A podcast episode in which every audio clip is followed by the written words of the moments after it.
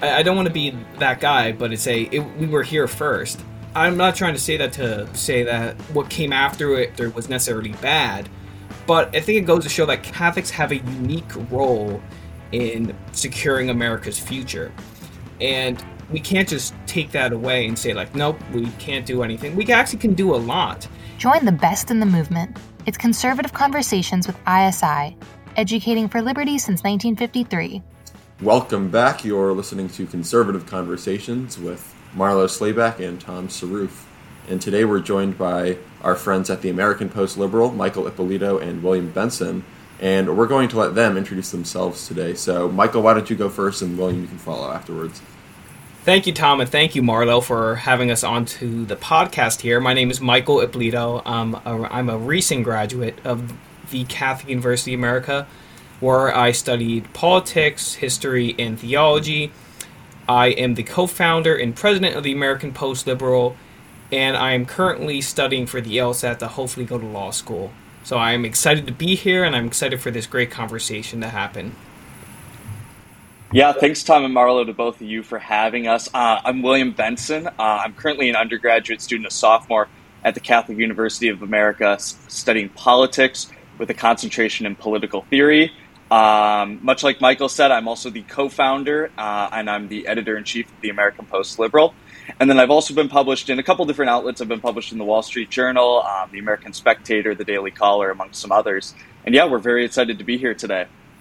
Well, thank you both for chatting with us. And um, I'm really excited to, you know, as me and Tom know very well from our positions at ISI, we talk to hundreds of students every year. And so we see kind of all of the different flavors of, um, you know, these different political, temperamental particularities. Um, so ISI is obviously traditionally conservative. We draw a lot of what we believe from the work of Russell Kirk. Um, and in recent years, I think we've definitely seen this um, interest in post liberalism from our students, um, whether they're at the Ivies or they're at C- schools like CUA, and um, but even you know schools like you know some we have state school students, some state school students who, and it's harder to find them at state schools because they're usually involved in groups that are like um, more. What would I say? Like they're they're tied to like a college Republicans chapter or something like that. So, but I'm interested in hearing from you guys who you know graduate of CUA, current student CUA. What what drew you into post liberalism enough that you started an entire publication um, that publishes uh, articles on the subject? Um, and who, who are you like?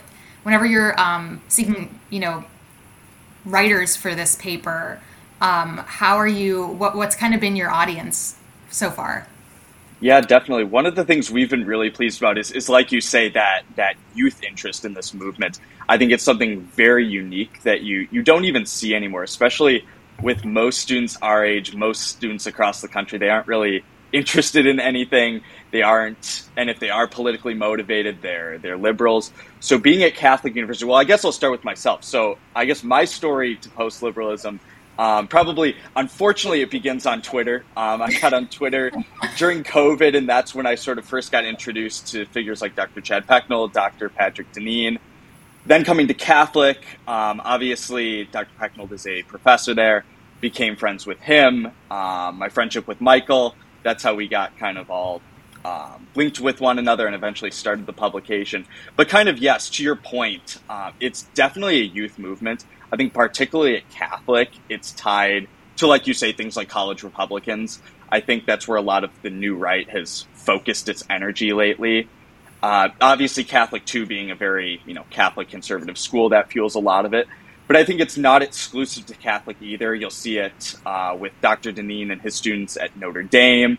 You'll see it at the state schools, like you mentioned as well. Uh, I think of the University of Virginia, Cornell, those schools as well. So I think this is a, a very youth driven movement in a lot of ways, and I think you know there's there's some there's some dangers with that, but I think there's a lot of opportunity as well. I think it shows the passion for the movement, but I think it also shows you that there's a lot of hope in the future, particularly as the youth are attaching themselves to these ideas. And so that obviously translated the American Post Liberal with Michael and I.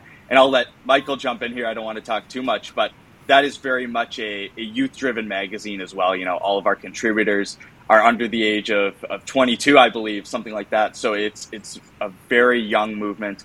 A lot of our writers are still in college. Uh, a lot of our audience is in college, and so we've been very pleased and excited about uh, where we've started and where we're going to take this. Yeah, uh, the whole point about it being a young movement, it a youth-driven movement, it shows that a lot of the people are kind of dissatisfied about the current state of politics and about the current conversation and what's getting essentially offered by the opposition party to the chaos and uh, almost the disorder that we're seeing today that I know I personally wasn't I wasn't happy with the responses that the mainstream conservative movement or the mainstream Republican Party was offering, and I wanted something richer and deeper. And that's where I really came into post liberalism. I, I guess I was almost a post liberal without being a post liberal. I was very anti liberal around my sophomore year. I kind of started to not like John Locke, and I think that's where it all begins. And then I eventually came around to being against liberalism. I think on the right there is a natural inclination, especially on the new right, to be against liberalism. You see the new right attacks against neoconservatism. I think that's a step in the right direction and shows that the conservative movement is moving away towards liberal premises. We just got to get them over the finish line. But the American Post Liberal is seeking to essentially bring uh, bridge that um, gap between people who reject liberalism and post liberals and kind of bring them together under a unifying idea and you and basically strong solid ideas based on pr- uh, primarily Catholicism but Christianity more broadly and also the timeless values of western civilization that we seem to lose. And William's absolutely right that it's great that it's a youth driven movement because it shows that we're not happy with the current state of things and if anyone's going to do it, if anyone's going to lead the charge and change things, it's going to be us. And it's been a great success so far, and the publication has had numerous great essays, and we have great contributors and columnists, and it's it's just been an amazing success. And the conversation has been shaped in a great way, and we we hope to shape the conversation more, and we hope to really bridge people um, and introduce them to post liberalism, and also to help them, if they're religious, learn more about uh, Christianity and Catholicism and have that really inform their life. That's also a very important part of it. It's just the faith related aspect, which I think distinguishes us from other publications, that we're very open about our Catholic faith. Yeah, and picking up on that point, uh, and I enjoy being a contributor as well and talking with you guys, the other columnists and contributors behind the scenes. Um, it's a, it is a great project, and it's amazing to see how big it's gotten in even just what eight what eight or nine months. Yeah, uh, in existence. Our, we are on our sixth month.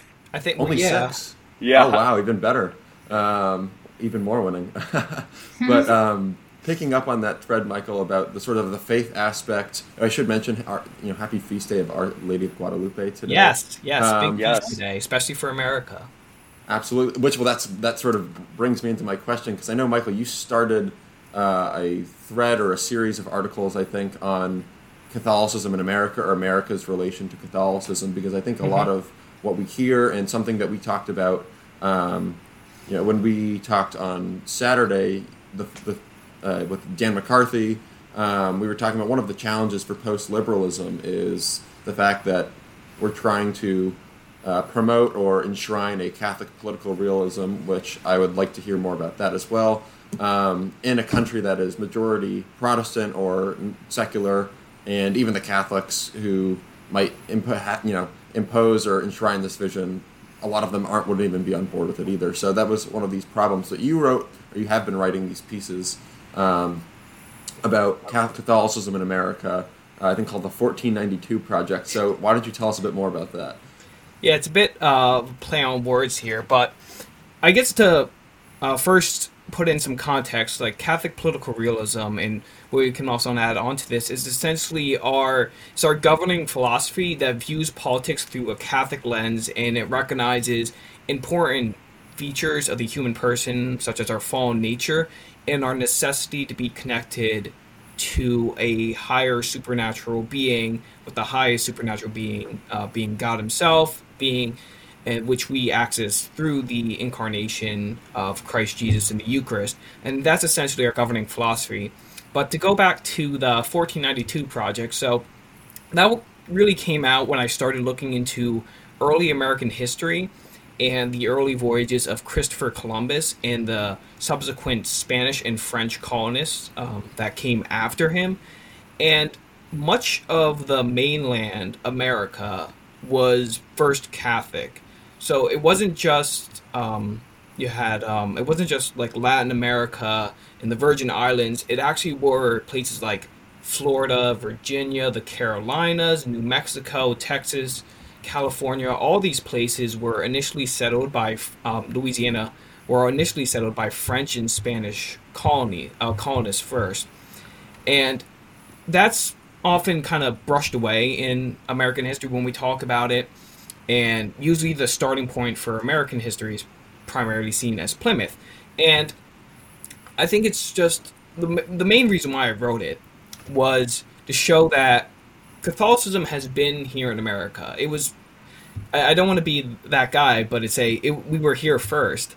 Um, and it's not, that's not a, I'm not trying to say that to, you know, have say that what came after it after it was necessarily bad, but I think it goes to show that Catholics have a unique role in securing America's future.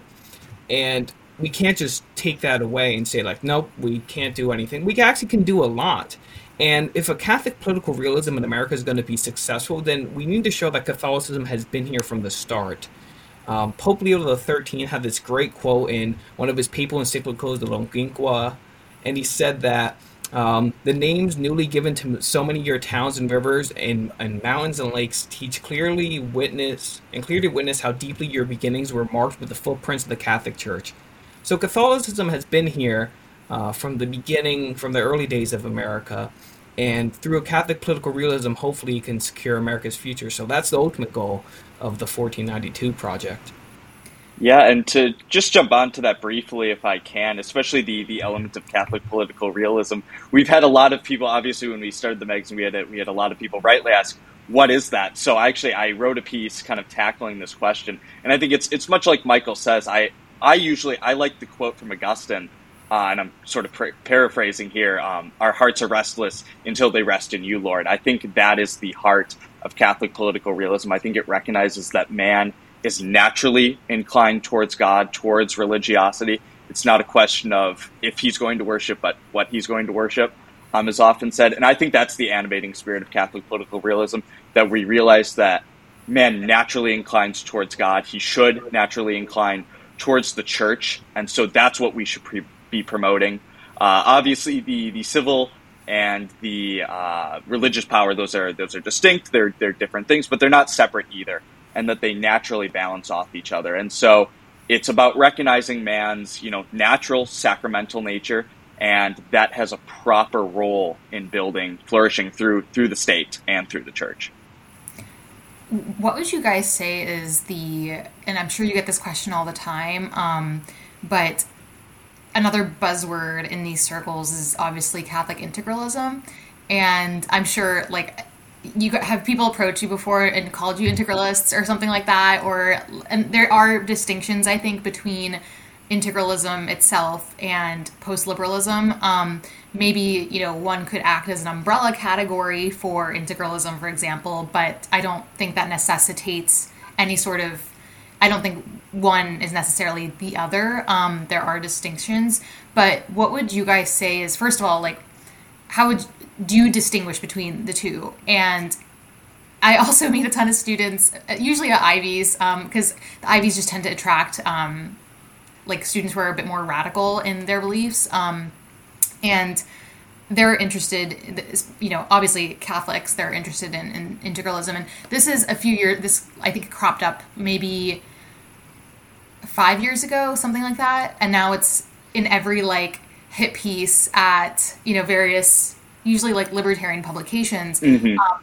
but it's always funny to me because I'm like, I can probably name the number of like actual integralists on like one hand, like ones that are, um, you know, proliferating uh, the, you know, the, the the the thought of it and the um, any sort of like scholarship on the subject, and some of them don't even live in the U.S. Right?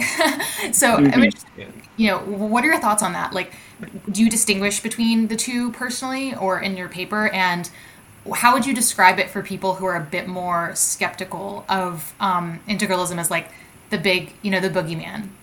Yeah, I think they are. They are distinct concepts, particularly for us at the American Post Liberal. One of the things I mentioned in that that piece I referenced is we don't actually. I think I I might be wrong now. We've only mentioned the word integralism once, actually, at the American Post Liberal. I think it was it's only not. one. Yeah, and it wasn't even. It was just talking about a, a book review about integralism, not okay. talking about the idea, really. Yeah, and I think that's where the distinction comes in for us. I think ultimately I mean, it's semantics. I personally prefer the word Catholic political realism. I think that captures more of the heart of what we're doing. And so it's not that I'm necessarily against the word, but I think, again, it's a prudential matter. America is a, a great nation that has a, a vision of religious freedom. That's not something we're against. Obviously, we're not, we don't do it in the extreme libertarian vision, but obviously, in our great tradition of rights, um, in our culture of political rights, it's something we support. And so it's not that we are afraid of the word integralism or we're against it, but I think it doesn't fully capture what we're doing. I think, kind of like you say, it's just used for hit pieces. It's used to strong arm us into making us make it seem as if we believe things we don't believe. So I think the word Catholic political realism, well, it is a little bit more vague. I do acknowledge that. I think it really captures the heart of what we're doing, and I think there definitely is a difference between that and post liberalism general versus integralism. Yeah, and with Catholic political realism, specifically at our publication, the unique thing we do is that we're working within the American tradition and the American context. So we're not necessarily going to only St. Thomas Aquinas or St. Augustine or these great medieval, Middle Ages thinkers, we're actually going to also American thinkers, American conservative thinkers. Russell Kirk is a big thinker that we will cite in our pieces. Edmund Burke we'll cite a couple of times.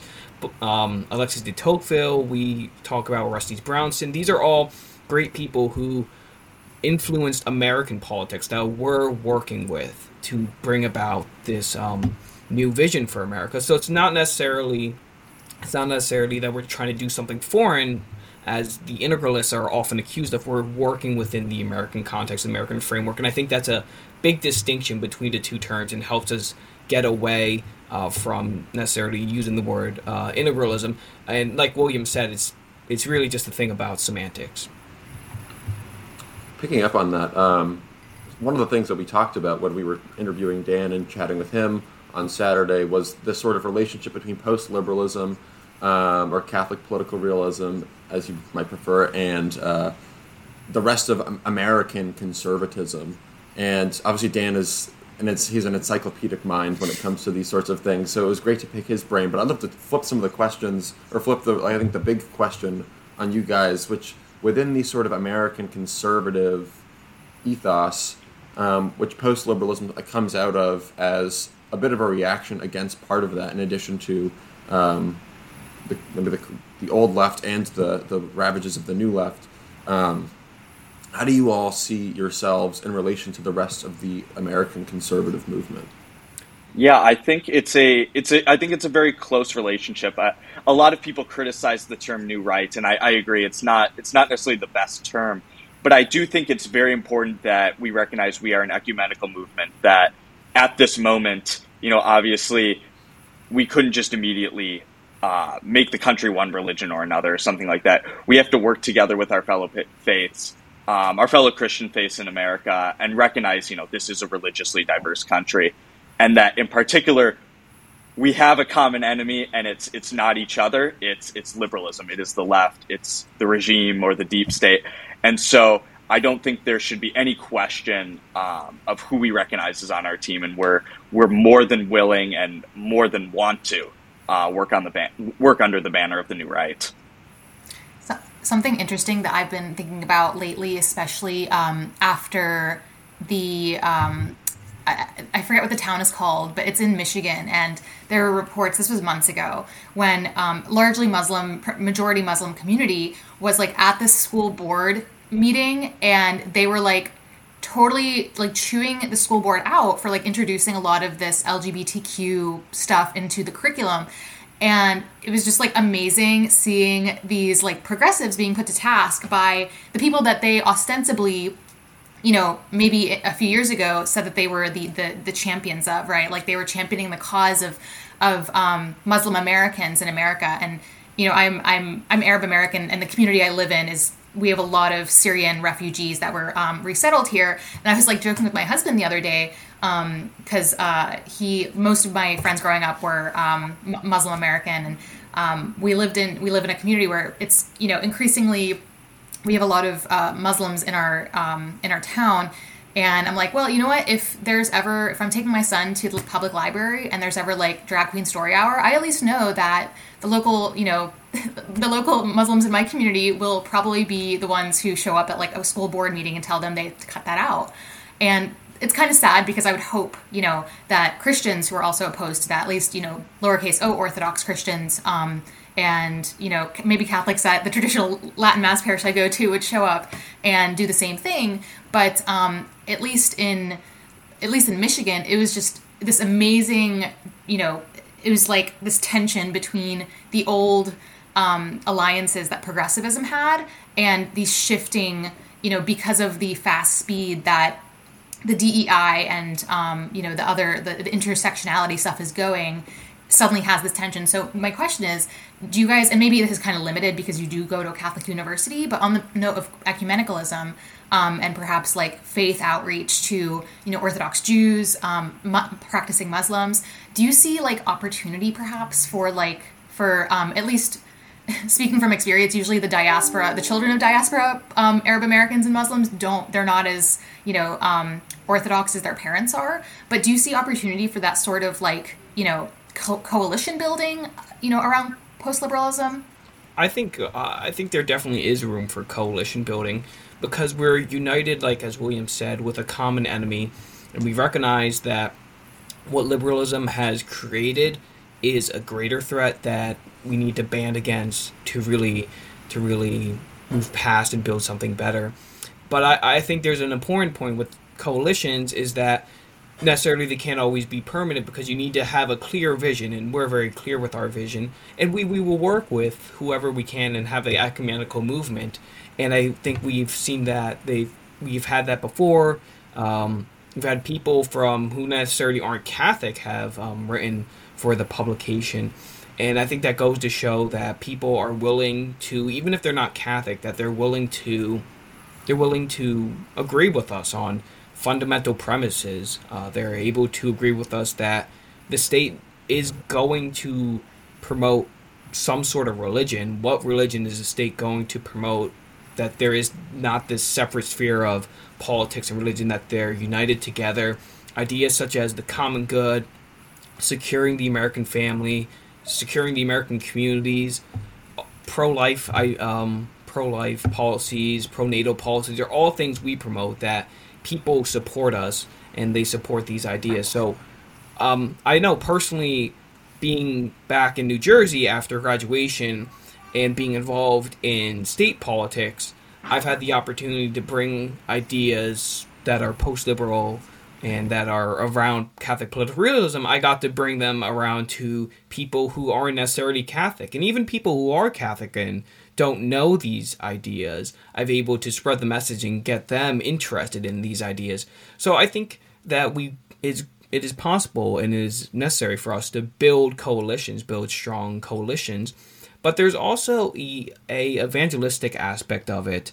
Um, when before Christ ascends into heaven, he gives us the Great Commission in the Gospel of Matthew to go out and baptize baptize the nations, and that's kind of been the fundamental verse that's been carrying our publication that we're going out and we're trying to evangelize as faithful Catholics to hopefully secure America's future.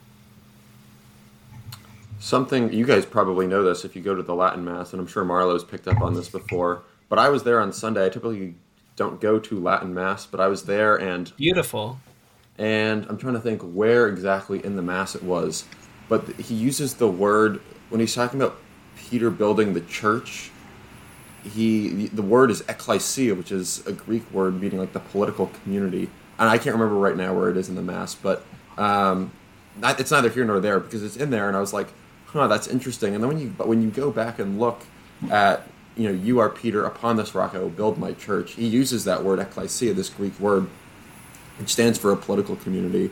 Um, so I think it goes back to what William you were mentioning a few questions ago about the natural harmony or ordering of um, between the church as a religious body or a spiritual uh, community of believers and then a brass tacks physical political community um, and within that sort of coalition, something that within Amer- the American tradition of religious freedom, uh, you have George. I mean, there are many figures who talk about religious freedom, but the one that's coming to mind right now is George Washington writing to um, the Jewish congregation. I think in I don't I don't remember where, uh, but he where he says that in America we give bigotry no sanction. We let everyone religious uh, worship according to their own religion, so long as they um, are good citizens and uh, perform their civic duties. And I guess within the Catholic or the evangelistic aspect of the American post liberal and sort of post liberalism more generally, what do you guys think? Well, I guess what's the what's the, the right line to draw for how we should see religious freedom? Because religion is the you know the highest uh, aspiration of man, um, and it's based on his the sacred right of conscience um, and the indispensable freedom. But at the same time, you have a political community. These, these things are sort of fused, and so the state is going to promote some sort of uh, religion or promote some sort of comprehensive theory of the good. Um, at least that's what I think post liberalism understands itself to be, or understands politics to be, which is in line with the classical vision. Whereas the sort of liberal order, um, I think we'd say, is like a, this invitation to um, an illusion about whether or not you can have uh, these sorts of things or sort of lowering the aims of politics. Um, yeah, I avoid these big questions. Yeah, I tend to share the view of our founding fathers, which is obviously we're going to have this this religious freedom, but it's it's not in, unlimited. You know, you you have no right to be a Satanist, as has been in the news and on Twitter lately. Um, so I think obviously there are limits um, to every right. Uh, like I said, you can't be a Satanist or you can't you know create a satanic temple in the in the heart of the political community. Uh, but naturally and generally, yes, we have a strong tradition of religious freedom. The state promotes religion, incentivizes religion because the state can't be neutral. And but you think of the American tradition too. Obviously, there wasn't one singular church at the federal level, but there were at the state level. The the states throughout the the early American republic had their own state churches. So I think that recognized that government certainly plays its own role, own role, excuse me, own role in religion. It has the ability to help instrument the goals of religion and human flourishing. And so, like you say, it is sort of finding that right line. And in America, that line is a great tradition of religious freedom, balancing that also against the need to promote Christianity and the true good ends of man. Yeah, we're not necessarily against the idea of religious freedom. Like William said, we just recognize the limits it has and that every single belief can get tolerated. We're not going to fall privy to that liberal premise. But we're also going to promote our uh, vision for uh, Catholic political realism. And I think one point that's very important is that we we go about it and we do about it in the way that uh, necessarily or that the Catholic Church promotes is that necessarily you you first engage with these communities and you build these communities, you build friendships with people, and you help bring them to these right ideas, and then you help them bring, hopefully, bring whatever their hearts desire, wherever they are, to come to Catholicism and whatever whatever sense they that might be and help them lead them to the truth. But we also recognize about the great tradition of religious freedom that has brought a lot of great fruits in this country that we also recognize and we don't necessarily want to get rid of. Yeah i forget who i think it maybe was an encyclical but um, a pope I, I, i'll have to look up which one so that we can maybe include that in the Is show it notes Dignitas Humanae? Maybe, but it, it, was basically the the premise that religious freedom is actually good for Catholics because it allows Yeah. the faith to allows us to evangelize and it allows us to have you know the, the church free of um, you know sort of coercive or um, violent retaliation. um, which you know obviously wasn't always true. There were like at one point in history there were elements that were heavily anti-Catholic in um, the U.S., but um, maybe maybe that was the the blessing of you know John F. Kennedy kind of turned things around. Right. Um, that's kind of a joke, but um, but yeah, no, I think like whenever I'm talking to because I have friends in the like I guess Steubenville post liberal group, which they're I would say they're um, much more skeptical of state power. Not saying that you know post liberals are necessarily like you know enamored with the idea of wielding state power in a very um, like authoritarian way. Although I'm sure the uh, enemies of liberalism would say such. But um, it is interesting to me, kind of seeing the, the distinctions between um, even in the post liberals themselves, uh, the different approaches to how to wield state power, um, you know, and make it conducive to the common good and flourishing for all Americans. So, what would you guys say is like? I, I hear talk a lot about blue laws being, you know, this kind of thing from the past that we should try and resurrect um, as a way to show deference on on Sunday and um, rather to you know that religious observation rather than consumerism. Um, but what would you guys say is like in the post liberal the practicalities of what it would look like and its relation to the role of the state um, do you see distinctions cropping up in among post liberals themselves? Or do you see like more or less kind of a united like okay well we the state's always going to exist these agencies will always exist. It's just a matter of making sure that we staff them with people that are um, you know allies rather than you know these bureaucrats who are in many cases like working out of self-interest Mm-hmm. It's it's exactly what you said. In, in, a moment, Michael can probably speak to blue laws. He actually wrote an article on that for us for the American Post Liberal.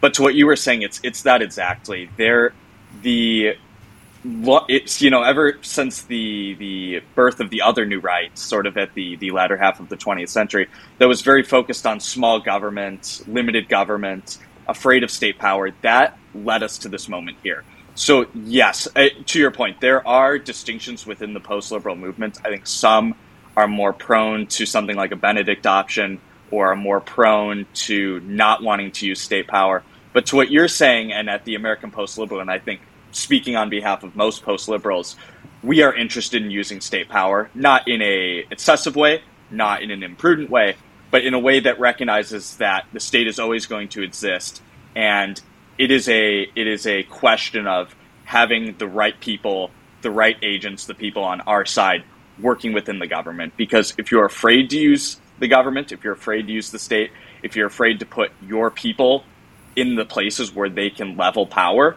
then you're ultimately going to lose. And that's how you're going to end up where we are right now being censored, being jailed, uh, being cast out of the public square. And so there really is no situation anymore where you can just stand back and say, you know, hopefully things are just going to work out, or maybe just in a few more elections it will be perfect. No, we need to work and fight as hard as we can to get our people into office. You know, it, it's an sort of circling back to what we started with. It's an incredible testament that you think of people like Senator J.D. Vance, who can get on stage for an ISI event and declare himself a member of the post liberal right. And so you just see that it is essential that we get our people in and then we start actually using the mechanisms of the state to promote the common good directly. Yeah, to build off the points that William just said, is this more libertarian, we're just going to go retreat off into our community and then hopefully we'll be safe there. That That's not going to work. That's been the mindset of the conservative movement for the latter half or the beginning of the 21st century. And like William said, it's been disaster. It's got us uh, to where we are now. So the post liberal movement recognizes that there is a such thing as political power in the state, and those things aren't bad. No one really thought that state power was a bad thing. Going back to the Middle Ages, to the medieval era, even up to the founding, they did not believe that using state power was bad. They were against using excessive state power, which every classical thinker in the Western canon, and every thinker in the Western canon has been against excessive use of government power and that's what we we are against that too. At post liberal, as in the American post liberal, we recognize that states should promote something such as the common good, and they could do so such as through blue laws, which I think were I think are a great tool. Well, I obviously think they're great. I wrote about it, but I think they are a great measure to help just reclaim a sense of the human person and move away from this material culture and put our dedicate an entire day towards God and towards leisure, not just being slothful, but true contemplative leisure that Josef Pieper would write about. But I also think policies that the state could do, economic policies, banning things like usury, pro-natal policies, pro-family policies, similar to what's seeing in Hungary, trying to implement that here with child tax credits. Um, simple stuff that everyone on the conservative movement could agree upon, such as border security, um, tariffs. We support those policies that are being promoted in the new right, and we recognize that we can't just let the the liberals or whoever have the control of government if they're going to be promoting things that are detrimental to the political community. And if we can use government power justly, then we should do so in accordance with the common good and with reason and with the moral law. We should be doing those things. Well, as we bring this, start to bring it to a close, I think one more question would be apt, and it leads off of what you were just talking about, Michael, some of, the, I guess, the political priorities or some of the policy, not prescriptions, because you guys aren't, we're not lobbyists, um, or, uh, you know, we don't necessarily endorse policy, we don't endorse policy or candidates, but when you look at so much of American politics, I don't know if it's always been this way, but it gets wrapped, these sorts of movements or uh, this energy gets pent up and it gets built into political coalitions. And if you're lucky, you can cause a realignment. That's what the Trump phenomenon has been. It's like you have this energy, um, like it sort of takes over from the Tea Party and builds on it, and then it's built itself into something more permanent, where now you have a Trump base um, that's a major player in the Republican Party, or you have a new left base um, on the other side that thinks it really is a departure from. Um, like if you look at the difference between like AOC now versus what Joe Biden was 20 years ago, obviously he has tacked further to the left to govern. Um, he's not governed like a centrist or like a middle liberal, middle of the road liberal old left by any stretch of the imagination. But um, for you guys, what do you think post liberalism or the American post liberal is going to look like, especially as we move into an election year and then after 2024? What are some of the things that we could expect to be on the horizon, not only from the publication, but sort of where post liberalism goes? Yeah, definitely. So I, I guess I'll start with the publication. Uh, coming into an election year, that's a very interesting thing. Uh, obviously, we don't endorse a candidate or anything like that, but I think there's a lot of room in post liberalism. Specifically, you do speak about the Trump base. Um, there's at least a lot of anti liberalism there. There's a lot of interest in substantive policy changes. So I think from the perspective of the American post liberal, we're going to support the candidate um, that is the most interested in that. And so we plan on doing, you know, things like more policy pieces. You're going to see, obviously, things like Senator Vance has been advocating for make birth free. That's a policy we're going to continue to write about. We're going to continue to write about things like blue laws and that there's an actual chance for realignment. You know, ever since 2016, like you mentioned, the Trump realignment happened. And I think there's a lot of opportunity there to reach a lot of these real substantive policies uh, and actually create some real substantive change. Because I think so often we get kind of dragged down by the theoretical by just talking abstract that, you know, we want the common good for America. Well, what would that actually look like? You know, that's the question we seek to answer. And in particular, coming into an election year, it's not only something we can answer, but it's something we can implement. Because come January 2025, we want to be equipped with the right people and the right president to be able to implement the common good and immediately start creating these changes. So at the American Post Liberal, we're going to just keep charging full steam ahead and really keep fighting for that. Yeah, basically everything William said. We're gonna. We've already been involved in the 2024 presidential politics. We interviewed the vice presidential candidate for the American Solidarity Party, Lauren Onak, which was a great discussion and our great invo- first great step in getting involved in 2024 politics.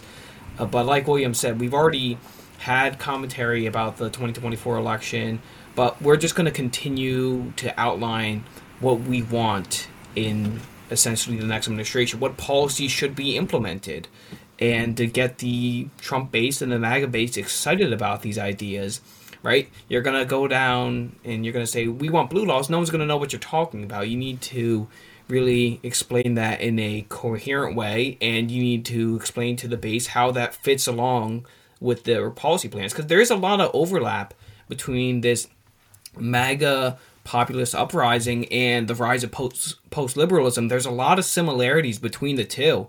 They are not mutually exclusive terms. So we need to work together and we need to see where there's overlap and we need to essentially say these are the policies we would want and we need to get people excited about like what you were saying tom and then we need to just go forward and we need to build something better i think in particular too just to actually kind of tack on a few extra things would be many of the MAGA things and many some of the other things the other candidates are proposing proposing are are of interest you know banning transgenderism particularly for children um, things like tariffs um, economic protectionism reindustrialization. Those are all things the American Post Liberal supports. Uh, those are all things most conservatives support. So we should really focus and continue to build those policies. Well, thank you guys so much for getting on this podcast with us today and telling us a little bit more about about the American Post Liberal. And if people want to follow you guys, um, follow your publication, um, where can they find either?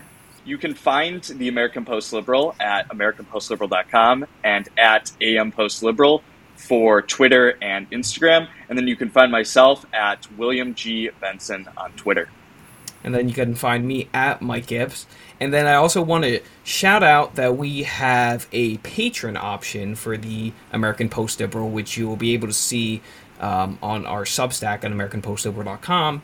So if you are generous enough and you would like to help achieve our mission of Catholic political realism and of post-liberalism in America, any donation would be great to help our publication really grow. We've seen immense growth even in these six months, so any support would be greatly appreciated. Great. Well, thank you both so much. And if you're a student that's listening, I just wanted to give a shout out of my own for ISI. We will be having um, our ISI Honors Conference, which is an annual conference, our premier flagship conference for students, undergraduate students to be specific.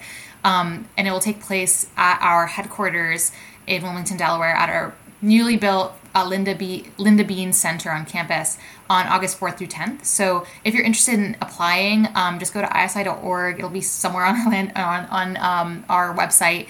And um, you can request an application, takes two minutes, and the deadline is due um, early February. So I hope to see um, applications uh, rolling in. We've gotten a lot this year, so I'm really excited to hopefully get some CUA students as well in the mix. Um, and maybe there'll be um, post liberals present. There usually is.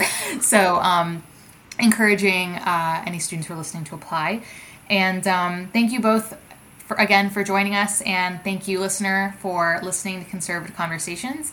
Um, if you've enjoyed this episode, please head over to our website, isi.org slash resources to see all that we offer our members, which includes the Intercollegiate Review, select modern age articles, debates, seminars, lectures, the Honors Conference, as I mentioned, and of course this podcast. Thanks again for listening. Don't forget to rate and review, and we'll see you next time on Conservative Conversations with ISI.